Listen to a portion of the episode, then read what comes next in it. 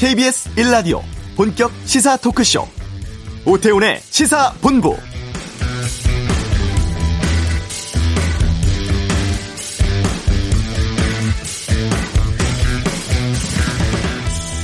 삼기 신도시 땅 투기 의혹 조사하고 있는 정부 합동조사단이 출범 일주일 만인 오늘 오후에 1차 전수조사 결과 발표합니다.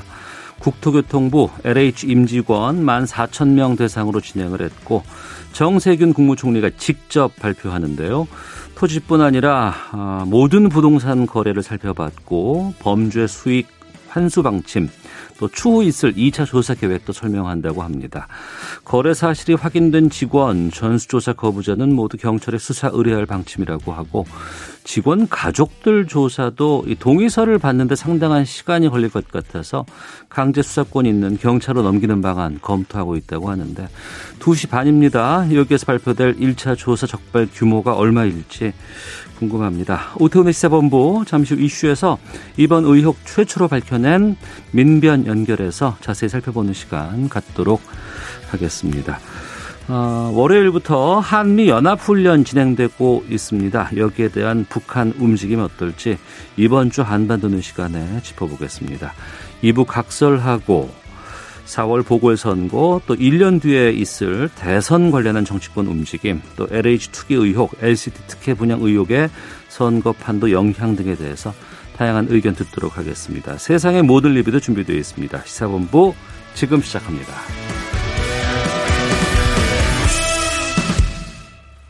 네. 2시 반에 1차 전수조사 결과 나옵니다. LH 일부 직원들의 불법 투기 의혹으로 시작된 이번 사태, 의혹의 범위와 논란이 일파만파 확대되고 번지고 있는 상황이죠. 이번 의혹을 처음으로 제기한 시민단체에 계시는 분입니다. 참여연대 정책위원이기도 하고 민주사회를 위한 변호사 모임의 개혁입법추진위원장 맡고 계신 김남근 변호사 연결해서 좀 말씀 나눠보도록 하겠습니다. 안녕하십니까? 예, 안녕하십니까? 예, 이 땅 투기 의혹 제기한 지 한 열흘 정도 지났잖아요. 여보세요? 예, 그렇습니다. 파장이 상당한데 이렇게까지 파장이 커질 거라고 기자회견 당시엔 예상하셨습니까? 뭐 이제 시민단체가 제보가 들어오게 되면 그게 우리 사회에 알려야 될 공익적인 내용이라면 이제 뭐 반드시 그 부분을 세상에 알리는 역할을 해야 되는 것이고요. 예. 파장 뭐 이런 것들은 고려하지 않았습니다. 그런데 파장은 상당히 지금 커지고 있는 것이고 여러 수사, 조사 그리고 또 의혹 같은 것들에 대한 확인들 계속 이루어지고 있습니다. 지금 정부 자체 조사 있고 또 경찰이 압수수색도 착수하는 등 수사에 속도를 내고 있는데 그러면 이 방향은 제대로 가고 있다고 보세요? 아니면 어떤 부분들이 좀 부족하다고 보십니까? 지금 이제 전수조사는 그 공직자들의 명단하고 네. 전산 기록에 나와 있는 신도시와 그 주변 지역에 있는 최근 한 3, 4년 사이에 있어의 토지 거래들을 비교를 해서 그 공직자들의 자기 이름으로 토지 거래를 한 것들을 찾아내는 것들이거든요. 네. 그럼 당연히 이제 여기는 이제 한계가 있겠죠. 예. 이 고위공직자 같은 경우에는 차명으로 거래했을 가능성들도 많이 있고, 또 이 공직자들이 토지 거래를 했다고 해서 미공개 정보를 이용한 것인지, 허위의 영농계획서를 내서 농지를 취득한 것인지, 그런 건 뭐 전산 자료를 대조해 보는 것만으로 나오지 않지 않겠습니까? 예. 그러니까 결국 그 부분들은 이제 경찰로 넘겨서 경찰에서 이제 강제 수사를 통해 가지고 네. 그런 범죄 혐의와 관련된 것들이 있냐를 이제 조사를 해야 될 것입니다. 네. 다만 전수조사 결과에서 공직자들이 자기 이름으로 토지 거래한 부분에 대해서는 어쨌든 공직자윤리법상의 이해충돌 방지 의무 위반이 되는 건 맞거든요. 공직자가 청렴하게 자기 직무를 수행해야 되는데 그런 이제 투기적인 행위들을 했다라는 것들은 그 부분에 대해서는 뭐 징계가 필요하는 관련 소관 부처에서 뭐 징계 같은 것들을 할 수 있다라고 보여집니다. 네. 정부가 조사 신뢰도 높이기 위해서 민변 참여연대 우리 함께 좀 합시다라고 제안을 했는데 거절했다 이런 것이 좀 나오고 있는데 확인해 주실 수 있을지 궁금하고요. 또 거절했다면 네, 왜 사실이 아니고요. 예. 저희가 뭐 정부로부터 그런 그 조사 과정에 참여해달라는 것들을 공식적으로 요청받은 바는 없습니다. 다만 이제 언론들에서 그런 부분들이 계속 왔었기 때문에 네. 저희들이 이제 자체적으로 좀 논의를 해본 거는 네. 조사 과정의 신뢰도를 높이는 건 이제 언론이나 뭐 다른 조사기관이나 이런 데가 참여해서 해야 될 부분인 것 같고 예. 문제를 제기한 시민단체가 그 조사 과정에 직접 참여하는 것은 뭐 적절치는 않은 것 같다 이렇게 저희들이 생각을 한 거고요. 예. 또 전산을 통해 가지고 명단을 대조하는 거니까 지금 작업은 수사를 하는 게 아니지 않습니까? 예. 그러니까 그 전산과 그 공직자들의 명단을 대조하는 과정들이 그렇게 뭐 신뢰 훼손이 가고 그럴 문제는 아니라고 생각이 들어서 네. 그 조사나 작업 과정 자체는 저희가 이렇게 참여할 필요는 없겠다. 저희가 판단한 것입니다. 아, 그렇군요. 알겠습니다. 저희가 일주일 전에 서성민 변호사와 인터뷰를 좀 가졌었어요. 네. 당시만 해도 이렇게 확산될 수 있는 상황인가 좀 궁금하기도 했고 후속되는 제보들 계속 받겠습니다라는 말씀해 주셨거든요. 네. 기자회견 이후에 이제 관련된 제보가 좀 계속 들어오고 있습니까? 그래서 저희가 이제 그 제보를 받은 걸 일주일 동안 제보받은 건 이번 월요일 날 저희가 보도 자료를 이제 그 발표를 했었고요. 예, 예. LH 직원들이 그 광명시흥지구에서 토지를 매입한 거에 대해서는 2건 정도를 저희가 그 일단 명단을 대조해서 확인을 했는데 네. 그 부분에 대해서는 뭐 저희는 1건 정도는 그 여러 명이 투자를 한 거기 때문에 뭐 사실로 확인될 부분이 아닌가 생각이 드는데 아마 오늘 정수 조사 결과에 아마 나오지 않을까 생각이 들고요. 네. 또 지방자치단체 광명시청의 공무원이 이제 투기했다는 건 저희가 광명시청 공무원이 동명이인인지를 확인하기가 어려워서 언론에 이제 전달을 했는데 예. MBC에서 확인한 바에 의하면 이제 광명시청 공무원으로 확인이 됐어. 그걸 계기로 해서 광명시청도 그 공무원들이 그 지역에 토지를 매입하는 행위를 했는지를 조사하고 있는 것으로 알고 있습니다. 네. 그러니까 나머지 부분들은 이제 대부분 뭐 일산이나 김해 뭐 이런 데서 LH 직원이 투기됐다라는 얘기가 있다 이런 식의 이렇게 전달받은 어떤 제보들을 이렇게 전달하는 식의 내용들이어서 예. 그리고 어떤 토지가 특정돼 있질 않아서 저희가 추가적으로 이렇게 조사할 수 있는 내용들은 아니었습니다. 그러니까 민변과 참여연대에서 이 기자회견을 열고 난 이후에 엄청난 후속 보도라든가 뭐 여기저기 가보고 사진들 다 나오곤 있습니다만 저는 궁금한 게 이렇게 확인될 수 있는 내용들 민변과 참여연대가 조금 더 조사했으면 충분히 나올 수 있는 내용들을 그동안 왜 우리는 전혀 모르고 있었을까라는 생각이 들기도 하거든요.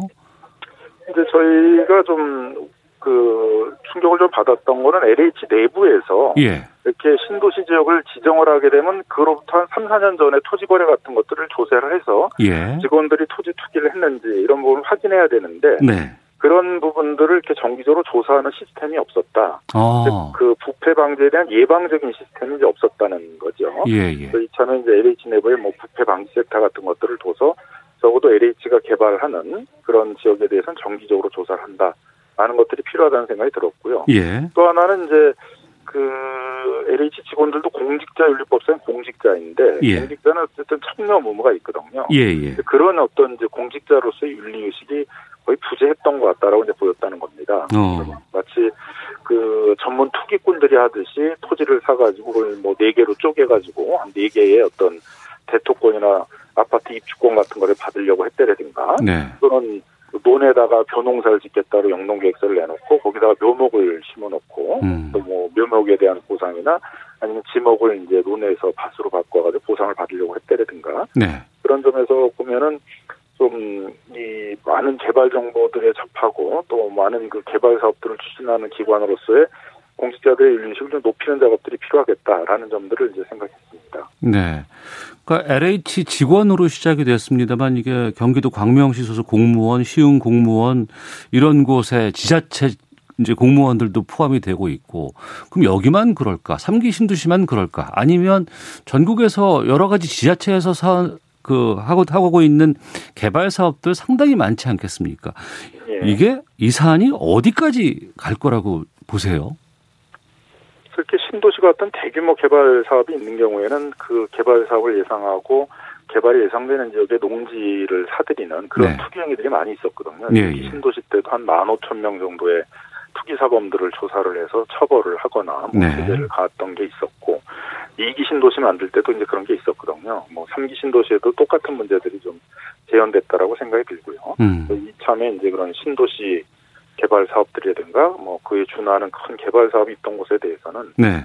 한번 공직자들에 대한 한번 전수조사를 해서 공직자들이 그런 그 투기행위에 참여했는지도 확인할 필요가 있고 공직자뿐만이 아니라 외진에 네. 농사를 짓지도 않으면서 그 허위의 영농계획서를 내서 농사를 질 것처럼 해서 농지를 취득하고 한 행위들에 대해서도 그런 농지 투기 행위에 대해서도 아마 전면적인 조사가 필요하지 않을까 생각이 듭니다. 네, 공직자가 실명으로 거래를 했을 경우에는 뭐 지금의 여러 가지 여론이라든가 또 워낙 많은 분들이 공분을 하고 있기 때문에 이 부분들은 어떻게 좀 처리가 될 것 같은데 앞서 말씀해 주셨던 이 차명 거래라든가 제3자를 통해서 이런 정보를 흘려서 이득을 취한 사람들 있지 않겠습니까? 이거는 지금 다 조사나 이런 것들이 가능할까요? 다른 사람의 명의로 부동산을 이제 매입했을 경우에서는 부동산 실명법 위반이어서 그 자체를 형사처벌 조항도 있고 토지 대금의 30%까지 과징금을 물리도록 되어 있습니다. 그래서 뭐 차명으로 부동산을 취득한다는 게 상당히 위험한 행위라고 생각을 했기 때문에 네. 그런 이제 LH 직원들이 자기 이름으로 토지를 매입했을 가능성이 상당히 있다라고 보여지고요. 네. 그럼에도 불구하고 이제 고위공직자나 이런 사람들은 그 자체가 엄청난 이제 자기의 어떤 관리에 타격이 되니까 차명으로 토지를 매입했을 가능성도 있기 때문에 그런 부분들은 결국 강제 수사를 통해서 네. 그 경찰에서 수사를 해야 될 부분이라고 생각합니다. 예. 그 부분인데 내부 정보를 이용해서 부동산 투기할 경우에 엄벌에 처하는 이 부분 이게 지금 우리로서 현재로서는 쉽지 않다라는 지적이 있습니다. 확인 좀 부탁드리겠습니다. 미공개 정보를 이용했다면 그 미공개 정보를 다루는 부서의 직원이 토지를 매입했다 하면 쉽겠죠. 상대적으로 네. 어느 정도 추정이 될 텐데 예. 대부분 지금 여기 토지를 매집한 사람들이 토지보상과 직원들인데 토지보상과의 직원들이 직접 이 신도시개발을 지정하거나 하는 정보를 다루지는 않거든요. 예. 그러니까 정보를 제공받았을 가능성들 정보가 그 내부에서 잘 관리가 안 돼서 흘러나왔을 때 그걸 이용했을 가능성 같은 것들이 있거든요. 예. 그럼 이런 부분들은 이제 처벌할 수 있는 조항이 없기 때문에 네. 그래서 민변과 참여연대는 지금 공공주택특별법에는 그 비밀을 누설한 자만 처벌하게 되는데 그 누설된 정보를 제공받은 자, 누설된 정보를 알게 된 걸 이용해서 이제 투기를 한 사람들에 대해서까지 처벌하는 그런 법률을 만들자라는 것을 입법 청원을 하고 있습니다. 네. 8847님, 저도 놀라고 있습니다. 공기업이 이런 일을 하다니 어이가 없습니다. 지금 21세기 대한민국 입니다. 너무 황당하다는 말씀도 주셨고 5541님은 공무원들의 불법 투기 아이들에게 부끄럽습니다. 어른으로서 할 말이 없네요라는 말씀도 주셨는데 지금 이 LH 직원들이 자기 돈 다 투자한 게 아니고 대출받아서 이루어졌다고 하고 이 대출이 해당 그 관련된 한 은행 이나 농협 지점에서 한 곳에서 주로 이루어졌다고 하거든요. 그러면 이런 그 내부 정보, 미공개 정보가 이런 은행권, 대출과 관련해서 아니면 이걸 통해서 또 부동산 업계까지 좀 이렇게 퍼지지 않을까라는 의심도 드는데 정부 정책 관련해서 지자체, 유관기관과 같은 정보가 새나갈 수 있는 통로가 좀 많다는 건 어떻게 보고 계십니까?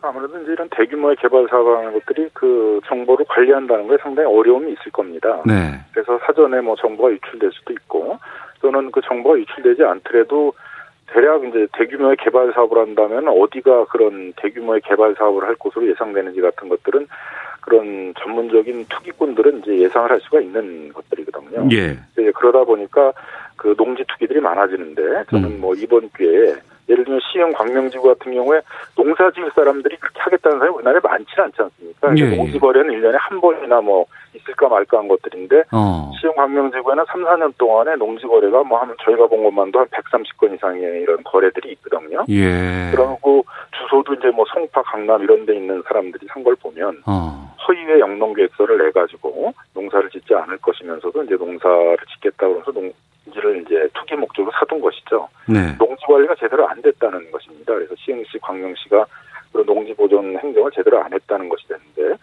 현장에 거의 안 나가 본 거죠. 네. 이참에 한번 좀 경기도 같은 데서도 특별 대책반을 꾸려가지고 실제 농사를 짓지 않으면서 투기 목적으로 농지를 이제 사둔 사람들에 대해서는 조사를 해서 농지법 위반 혐의가 드러나는 경우에는 저는 뭐 매각 명령 같은 적극적인 행정 조치를 할 필요가 있다 이렇게 생각이 듭니다. 네.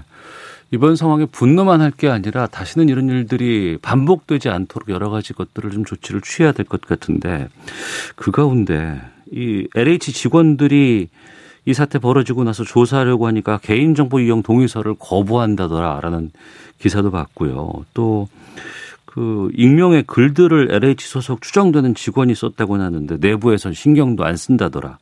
털어봐야 차명으로 해서 찾지도 못할 것이다. 이런 글도 나왔다고는 합니다. 이렇게 이게 근데 현실적으로 이게 사실이라고 한다 그러면 좀 어려움도 좀 있을 것 같은데 이런 이 공기업들, 공직원들, 공무원들의 도덕 불감증 이런 부분들은 우리가 어떻게 이걸 해결할 수 있을까요? 네, 그래서 이제 저희는 그 공직자 윤리법상의 좀 이해충돌 방지 의무에 대해서는 뭐 징계 사유밖에 되지 않고 따로 처벌 규정이 없습니다. 네. 근데 공직자는 어쨌든 자기 직무를 청렴하게 수행해야 되는데 그 과정에서 자기가 그 직무와 관련돼가지고 부동산 투기 같은 것들 한다고 그러게 되면 자기 직무하고 충돌을 한다는 것은 다 인식하고 있는 것 아니겠습니까? 예. 이런 이해충돌 방지 행위를 했을 경우에 있어서는 뭐 가볍더라도 형사 처벌을 하고 그 과정에서 어떤 투기들에 대해서는 환수를 하는 이해충돌 방지법이 추진될 필요가 있는데요. 예. 현재 이해충돌 방지법은 이제 지난 20대 국회 때 손혜원 의원이 해서 그 이해충돌 방지법을 제정하자는 논의가 있었는데 네. 20대 국회에서 이제 논의만 하다가 제대로 처리가 되진 않아가지고 무산된 바가 있어서 뭐 이번 국회에서는 다시 좀 처리됐으면 하고요. 그다음에 이제 LH 직원 같은 공직자들에 대해서는 원래 이제 청렴사약을 받아야 되거든요. 청렴사약의 네. 내용에는 이제 그런 실사용 목적의 그 토지 거래 같은 걸 하지 않겠다라든가 또 그런 걸 조사를 할 때는 뭐 그 정보 제공 동의서 같은 걸 제출하겠다.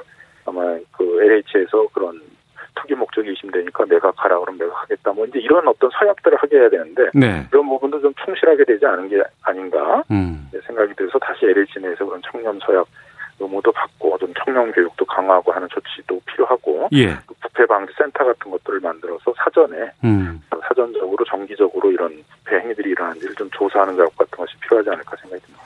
예, 능소화 두 아들맘께서 현재만의 일일까요? 과거 건까지 다 찾아서 이익 환수해야 합니다라고 말씀해 주셨고 많은 분들께서 이 의견에 공감을 하실 것 같은데 정작 환수를 한다 그러면 이걸 어느 정도로 환수를 해야 될지 그리고 이게 과거에 했던 것인데 지금에 와서 환수가 가능할지란 궁금증도 좀 있습니다만. 현재도 부패방지법의 업무상 비밀을 이용해서 투기 행위를 한 경우에는 이제 그 몰수 추징들을 할 수 있도록 되어 있습니다. 네. 근데 이제 미공개 정보를 이용했다는 게 입증이 돼야 되는 거죠. 예. 그게 입증이 안 되는 경우는 지금 환수할 수 있는 방식이 없어서 그런 경우는 이제 현행 방법으로 간접적으로 가능한 정도는 허위의 영농계획서를 해서 그렇게 이제 농지를 취득한 경우에 실제로 농사를 안 짓는 경우는 매각 명령을 할 수가 있거든요. 예. 그래서 뭐 광명시, 시흥시, 경기도가 조사를 해서 그 허위로 영농계획서를 해서 농지를 취득한 부분에 대해서 매각 명령을 내리면 이 농지를 사가지고 향후 뭐 대토를 받는다든가 아파트 입주권을 받는다든가 그런 높은 보상금을 받으려는 그런 어떤 투기 이익들을 실현하는 것들을 차단할 수 있어서 네. 그러한 적극적인 좀 조치들이 필요하다고 생각이 듭니다. 예, 민변과 참여연대가 고구마를 캤는데 이 줄기가 어디까지 갈지 정말 궁금하기도 합니다. 잠시 뒤에 2시 반에 1차 합동조사단 결과 발표가 있다고는 하는데 앞으로 뭐 어떤 것들이 더 좀 더 챙겨봐야 될 부분인 건지 아니면 또 국민들께 좀 하고 싶은 말씀이 있으시면 끝으로 좀 말씀해 주시죠. 이참에 좀 공직사회에 있어서의 이 어떤 청렴의식 같은 게 많이 떨어져 있구나라는 게 확인됐으니까 그런 네. 부분들을 좀 높이고 또 부패방지 시스템도 강화한 다음에 신도시 개발 사업은 계속 추진이 돼야 됩니다. 예. 이미 신도시에서 저렴한 주택들이 공급이 돼서 내 집 마련에 꿈을 갖고 있는 그런 젊은 세대들도 많이 있고 또 공공임대주택 같은 것들이 많이 공급이 돼서 어떤 안정적인 주거를 희망하고 있는 그런 서민층들도 많이 있기 때문에 네. 마치 이제 이 일을 얘기로 해가지고 이걸 민간 개발로 돌려야 된다는 얘기들이 있는데 민간 개발로 돌리게 되면 대형 건설사들이 와서 이 토지들을 2배, 3배를 주고 살려고 하고 그렇게 되게 되면 여기에 투기를 한 사람들만 많은 이익들을 갖다가 주는 거 이렇게 되지 않거든요. 예. 그리고 여기서 분양하는 주택들은 결국 비싼 주택들이 될 거고 그리고 젊은 세대들이 신도시 개발을 통해 가지고 지금 기존 주택값이 너무 비싸가지고 기존 주택은 못 사고 여기서 나오는 어떤 부담 가능한 저렴한 주택들을 뭐 가지고 내 집 마련을 하거나 안정적인 그런 임대차를 하겠다라는 꿈들이 사라질 수 있기 때문에 네. 그런 점들은 좀 정부가 유념을 해서 공직사회에 한번 기강을 잡은 다음에 원래 계획대로 잘 추진하는 작업들은 해야 될 것입니다. 알겠습니다. 아유, 고생 많으셨고요. 오늘 말씀 여기까지 듣도록 하겠습니다. 감사합니다. 네, 감사합니다. 예. 자, 지금까지 김남근 변호사와 함께 했습니다. 자, 이 시각 교통 상황 또 헤드라인 뉴스 듣고 돌아오도록 하겠습니다. 교통정보센터의 오수미 리포터입니다. 네, 이 시각 교통정보입니다. 정체는 줄어들었지만 일부 사고 구간 지나실 때 주의를 기울여 주시기 바랍니다. 중부 고속도로 남이 쪽으로 오창 휴게소 일대에서 승용차 사고가 생겼습니다. 수습이 진행되면서 뒤로 2km 정체입니다. 서울 양양고속도로 양양 방향으로도 서종 부근에서 추돌 사고가 일어났는데요. 1차로 상에서 사고 수습 중이라 잘 살펴서 이동을 해주셔야겠습니다. 수도권 제1순환고속도로는 오늘도 어김없이 상습 정체 구간인 송내 일대로 양방향 다 막히고 있습니다. 경기 동쪽 구리 판교 방향으로 가서는 구리 남양주에서 상일 쪽으로 5km 정체고요. 중부 내륙고속도로 양평 방향으로는 문경 2터널에서 문경 세제터널 쪽으로 작업이 진행됐었고요. 여파가 남아 정체가 되고 있습니다. 지금까지 KBS 교통정보센터였습니다.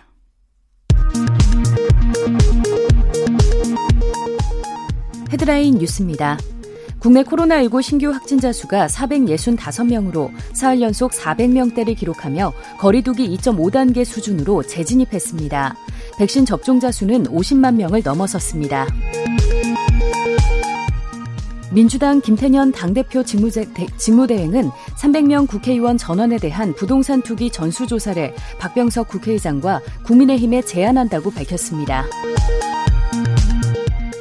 서울시장 후보 단일화에 나선 국민의힘 오세훈 후보와 국민의당 안철수 후보가 어제 저녁 만나 서울시 공동 경영에 대한 공감대를 확인하고 정책협의체를 구성하기로 합의했습니다. 대법원이 원세훈 전 국가정보원장의 직권남용 혐의를 무죄로 판결한 원심에 대해 심리를 다하지 않은 잘못이 있다며 파기환송했습니다. 미국 하원은 조 바이든 대통령이 추진한 1조 9천억 달러 규모의 코로나19 부양 법안을 가결했습니다. 일본 정부가 2011년 3월 후쿠시마 제1원자력발전소 폭발 사고를 계기로 자국산 수산물 수입을 막고 있는 한국 등을 상대로 수입 규제를 풀 것을 재차 요구했습니다. 지금까지 라디오 정보센터 조진주였습니다.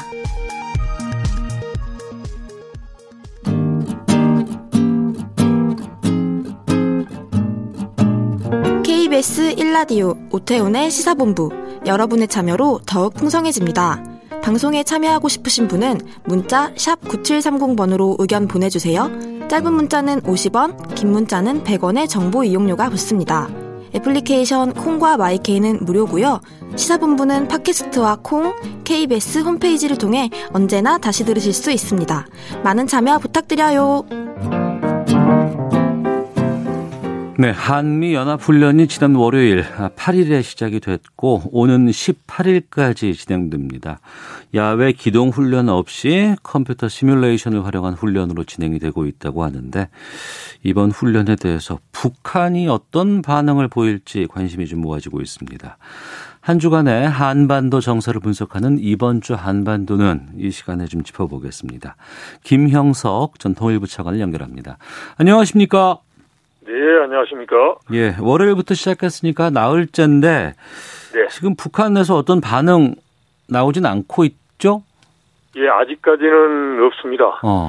그런데 이제 이게 흐름이 있는데요. 예. 이제 과거에 보면 이제 한미 합동 군사훈련이 소위 실병력이 기동해서 하는 경우에는 네. 북한에서 마침 또 동계 훈련 기간이고 그래서 같이 대응해서 훈련합니다. 네. 그러다 보니까 북한 같은 경우는 크게 부담이 되고 그리고 또 어려운 상황에서 한미의 그런 막강한 전력에 대응을 하다 보니까 네. 매우 힘들어했다는 겁니다. 그러다 보니까 이제 강하게 반발을 했던 거죠. 그리고 이제 그래서 최근까지 보면 2016년에는 이제 북한의 이제 소위 통일 성전을 위협을 했어요. 네. 이제 하고 그다음에 2017년에는 총참모부에서 뭐 초강경 대응 조치를 하겠다라고는 했는데 이제 2018년부터 좀 흐름의 변화가 생깁니다. 네. 이제 남북 간에도 대화가 이루어지고 이제 그리고 2018년 같은 경우는 2월에 평창 동계올림픽에 있었지 않습니까? 네. 그래서 여기에 대해서 일체 북한 측에서 뭐 어떤 비난 담화라든지 이게 내지 않았고 남북 회담하고 그다음에 북미 정상회담으로 2018년 갔습니다. 갔고 2019년의 경우도 2019년 2월에 하노이에서 북미 정상회담이 이제 결렬이 됐고, 네. 그때 그 당시에 3월 초까지 김정은 총비서가 귀국길에 있었기 때문에 그 이후에 그런 한미 합동 훈련에 대해서도 그렇게 뭐 별다른 반응이 없었단 말이죠. 네. 그리고 다만 이제 2020년의 경우는 이제 아무래도 이제 북미 간의 뭐 담판이 이루어지지 않았지 않습니까? 그래서 이제 북한의 경우에 거기에서 강하게 반발을 하면서 새로운 길을 가겠다라고 했던 게 2020년이니까. 네네. 이제 그때 그 당시에 보면 합동훈련 그 기간부터 시작을 해서 북한이 방사포 발사라든지 소위 단거리, 중거리 미사일을 이제 발사를 했죠. 그래서 예.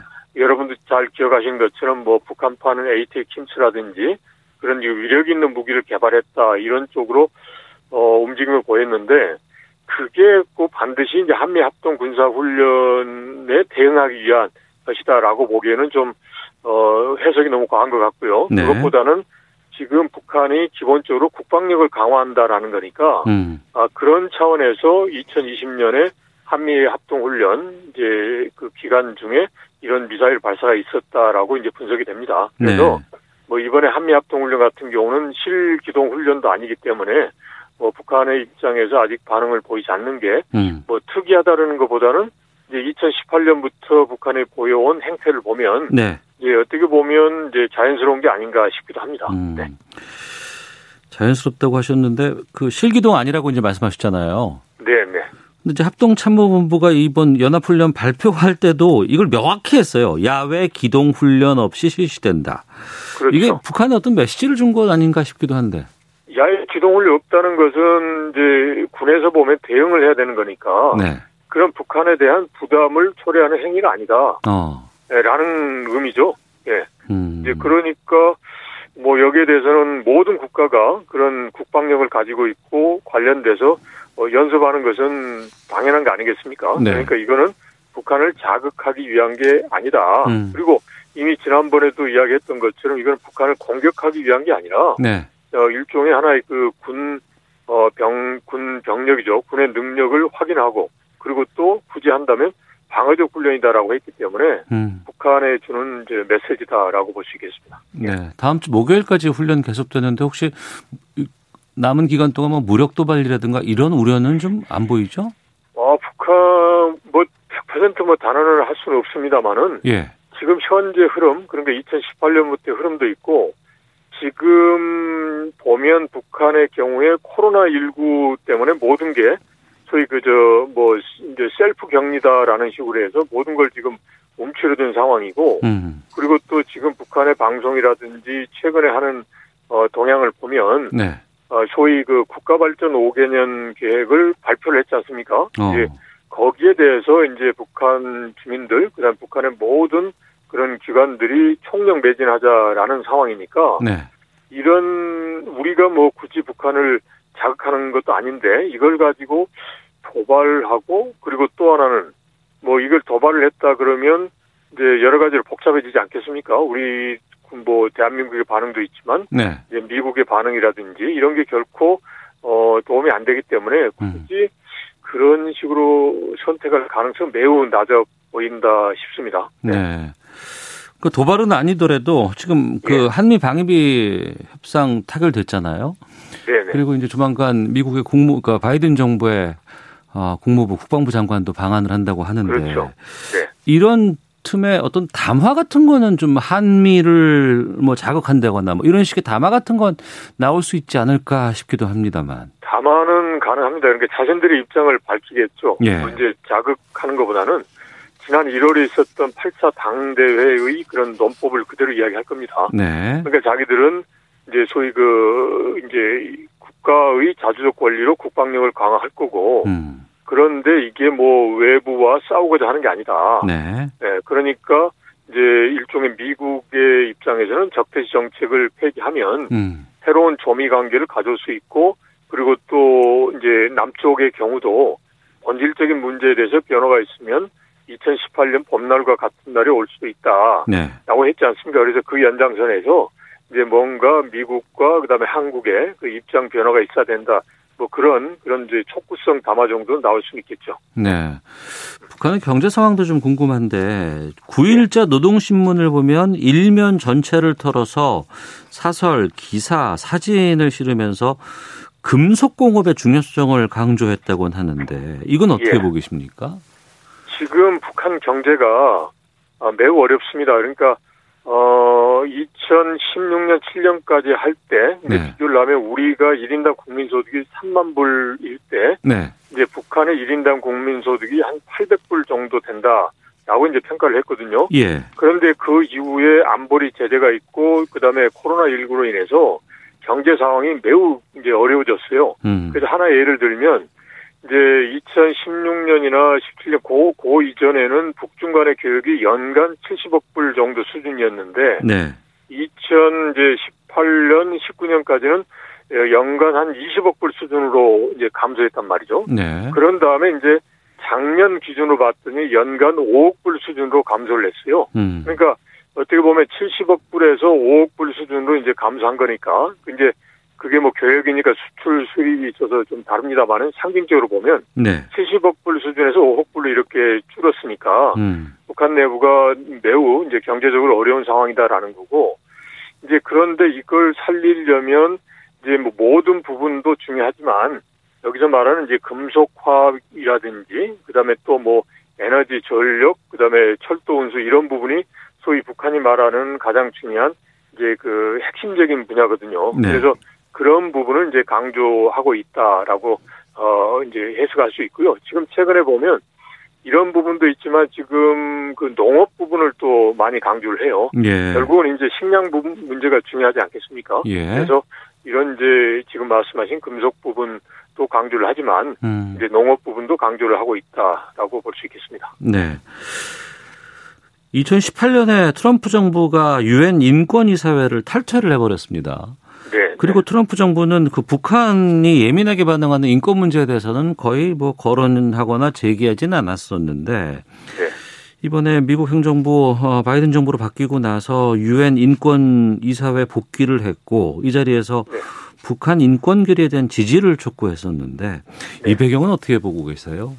기본적으로 이제 트럼프 대통령의 그런 철학하고 바이든 대통령의 철학의 차이에서 나오는 거죠. 그래서 바이든 대통령은 일단은 인권 문제를 강조를 하고 그러다 보니까 이제 블링컨 국무장관도 그런 행보를 이제 보입니다. 그래서 이 부분은 앞으로도 계속될 것 같고 이제 이 부분이 어떻게 말하면 인권이라는 게 어떤 그 기본적인 가치 아닙니까? 이걸 또 반드시 꼭 북한의 체제를 위협하는 그런 측면만 있는 건 아닙니다. 그래서 이런 부분을 이제 잘 조율하고 하는 게 필요하다 싶습니다. 그런데 가장 중요한 게 인권에 대한 이제 일종의 그 내용 컨텐츠가 중요하거든요. 인권을 크게 두 가지로 보면 인간의 생존과 관련된 그러니까 즉 이견이 없는 뭐 예를 들어서 뭐 아사대 문제 해결이라든지 또 아픈 문제 해결한다든지 방역 문제 이런 게 일종의 사회권이라고 전문가들이 이야기합니다만은 인간의 기본적인 생존권과 관련되는 거예요. 그래서 이것도 인권입니다. 그래서 이런 부분에 중점을 두면 이제 남북 간에 또는 국제사회가 갈등이 많이 줄어들죠. 그러면서 점차 변화하면 이제 소위 그 북한의 정치범 수용소라든지 정치적인 문제 그걸 자유권이라고 합니다. 그런 자유권에 대해서도 서로 이야기할 수 있는 그런 여건으로 변화할 수도 있고 그런 쪽으로 좀 단계적이고 점진적으로 접근하는 게 좀 필요하지 않나 싶습니다. 네. 근데 우리 정부가 이 한반도 평화 프로세스에 치중하느라고 북한 인권 개선 등한시하는 거 아니냐 이런 지적도 있다고 하는데 정부 입장에서 북한 인권 문제는 어떻게 하는 게 바람직하다고 보세요? 지금 정부가 조금 저 불만스러울 텐데요. 인권을 지금 계속 강조를 하고 있죠. 그래서 조금 전에 말씀드린 대로 인권을 소위 생존과 관련된 정치적 논란이 없는 사회권에 좀 강조를 두면 이제 문제가 없는데. 그게 아니라 이제 자유권, 정치범 수용소라든지 이런 부분에 강조를 두면 방금 같은 말씀이 나옵니다. 그래서 이제 아무래도 남북 간의 그런 정치범 수용소 문제를 제기하기도 어렵고 지금 중국하고 미국하고 있을 때도 그런 인권 문제 제기하면 좀 갈등이 있지 않습니까? 예, 예. 그래서 이런 소위 자위권과 관련해서는 국제사회에서 문제가 많습니다. 그래서 알겠습니다. 이런 부분은 좀 자연스럽게 접근하는 게 필요할 것 같습니다. 네, 김형석 전 통일부 차관과 함께했습니다. 고맙습니다. 네, 고맙습니다. 잠시 후 2부 각설하고로 돌아오도록 하겠습니다. 2부로 가겠습니다.